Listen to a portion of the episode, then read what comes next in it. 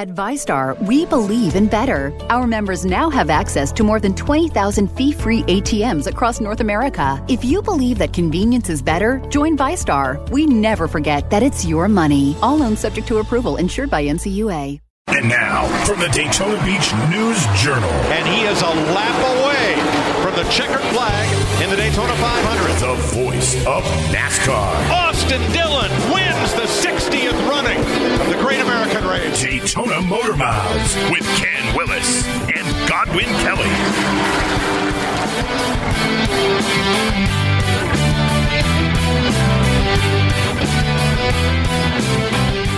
Ken Willis, Godwin Kelly, joined by Zach Dean, Daytona Motor Mouths, on the eve of the final four days of Speed Weeks 2019.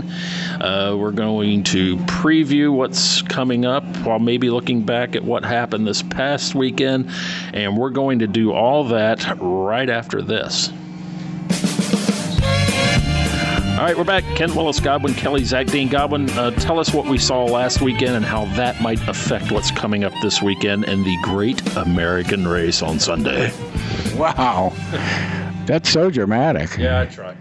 So, anyway, uh, last weekend we had the ARCA race, right? Mm-hmm. All right. And then uh, this weekend we got the Daytona 500.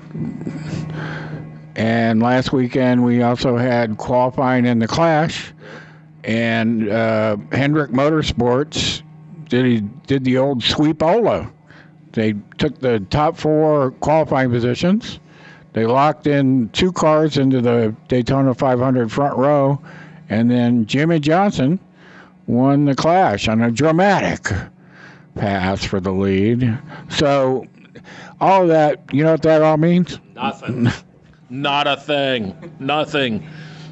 Means nothing. Never does. And, and even whatever happens in the 500, that means nothing for the rest of the season. So, so anyway, it's going to be fun. So the uh, the duel is Thursday, and uh, when Chad Knaus, the crew chief for the 24 car that's on the pole, was asked about it, you know what he said? I think he said, since they have their top spot locked up for Sunday, he said if he had his choice, he would just leave his car in the garage. Because you know what can happen out there. What? How much? Uh, thinking back to Sunday, Jimmie Johnson's pass of uh, of Menard there late in the going. Uh, you've you've looked at it. Uh, dirty move, overly aggressive move. What did you think? Well, uh, so Jimmie had took the inside lane and try was trying to get around Menard. Um, after watching it ten times uh, from different angles, Menard does come down. He go, he edges down. I mean, but this is the side draft thing, Right. Right. So I don't know if he's edging down because he's moving his car, or if the car's just being, as they say, sucked into the other car. That's what they could say. So, um, so I don't, I don't know, uh, you know, definitively, but uh, it was very, it was aggressive pass, and it ended up with, uh, you know, Paul Menard's Wood Brothers Racing Ford turning around and taking out 17 cars. So uh, there's a lot of damage done. Now, uh, Zach, what was your take? I wish it took out all 20 cars. The whole field. Wreck them all. Why is everybody so upset? Normally, your anger does not peak until Sunday. Is it? Are you are you telling us that there's still a ceiling above this little cloud of anger that you have? Is it going to get worse? I just don't understand why everybody gets so upset. Oh, there's a wreck at Daytona. That's shocking. It's the first time it's ever happened. How someone trying to make a pass going 190 and a car flipped? Weird.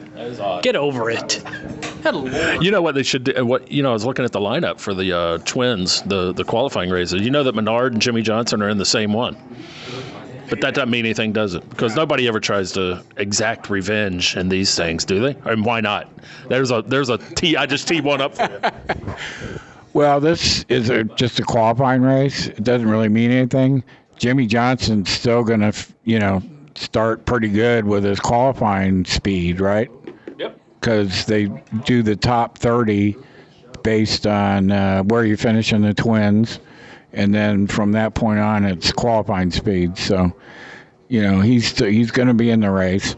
Um, I think the thing I think the thing that uh, would worry him is come Sunday, and those two are around each other, and uh, I I just have a feeling that that stuck a little bit in Paul Menard's craw.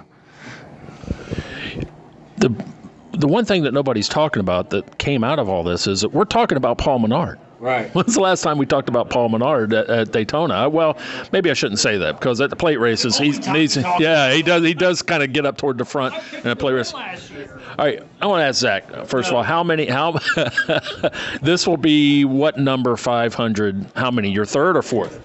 My third. Okay, and you used, but you used to watch it as a tyke on on the color TV, right? Family show. Oh, Tyke. Okay, never mind. So ex- try to compare being here as opposed to being, you know, your old toddler, teenage self, home on the gr- on, on the banks of the uh, Intracoastal in Vero Beach, watching as a kid, and what you imagined it was like on TV, and now you've seen it a few times, and just your overall views of the Daytona 500. Zach Dean, take it away, and don't be angry. That's such a stupid question. Why would you ask that question? You didn't even tell me you were going to ask it ahead of time. We play hardball here. I've actually been this. I mean, uh, covering the race. I used I used to go. I went to the 500 a few times back when I was a kid. I went to the one where Newman won. That that was ball fire. That was fun. Um, I think I was at the one where Sterling got out of his car. Yep. That was great. That was Ward Burton. I think that was 2000 when Ward Burton won, right? Way back then. Way yeah. I've been to a couple couple night races here. I think I was at one. Um, Wait a minute. When Ward Burton won, how old were you? I was young. That's back when my dad was into racing, and I mean, I was probably six or seven back then. Back when your dad was into you, right? When he liked you a little bit. Before he realized how much more athletic and you know, better my brothers were than me. So yeah, but it's fun here. Uh, Going to the race, I, I feel like it's kind of like hockey. You know, hockey on TV, watching hockey, no one really is that into. But then you go there and you're like, oh wow, that's a whole different experience, right? I mean, I don't like hockey, but I love going to hockey games. How's that for a glowing endorsement? There you go. So if we could combine, if they could put these cars on skates, Yeah. we got ourselves a formula. Just Imagine every driver with a hockey hockey stick. yeah, Just I'm let him coming. drive in the rain.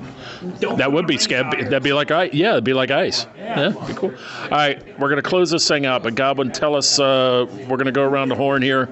Uh, you, who's gonna win? Who's gonna win the Daytona 500? And who's your preseason pick for the championship?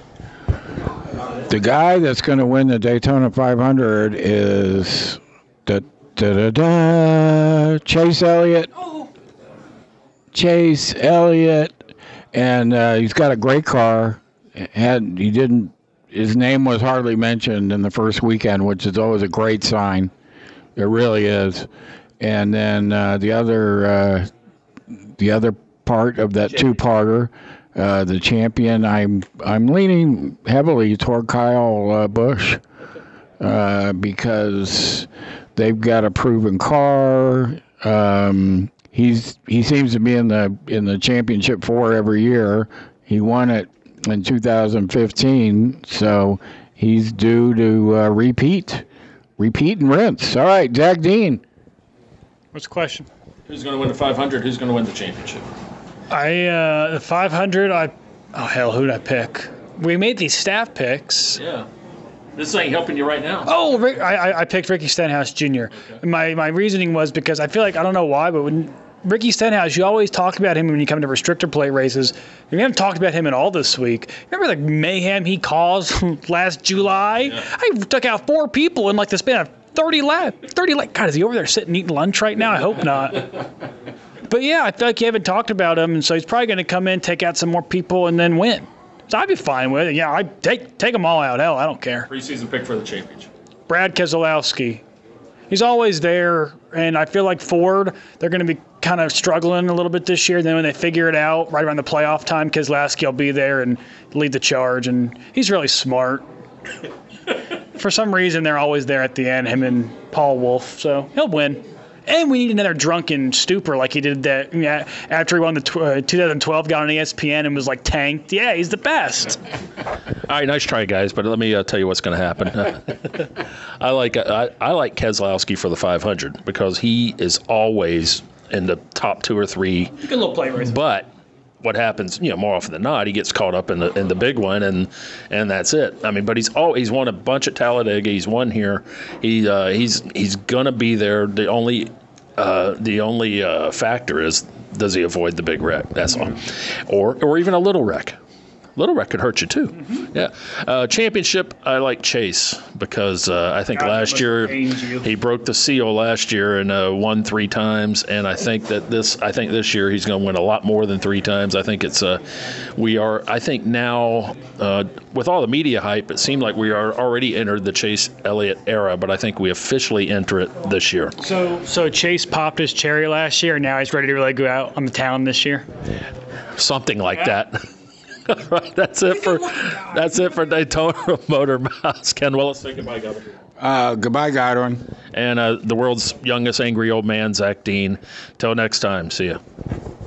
Thank you for listening to this episode of Daytona Motor Mouths. To reach the program, please visit DaytonaMotorMouths.com or follow on Twitter at NASCAR Daytona or Facebook at NASCAR Daytona. And thanks for joining us. Daytona Motor Mouths is a production of the Daytona Beach News Journal.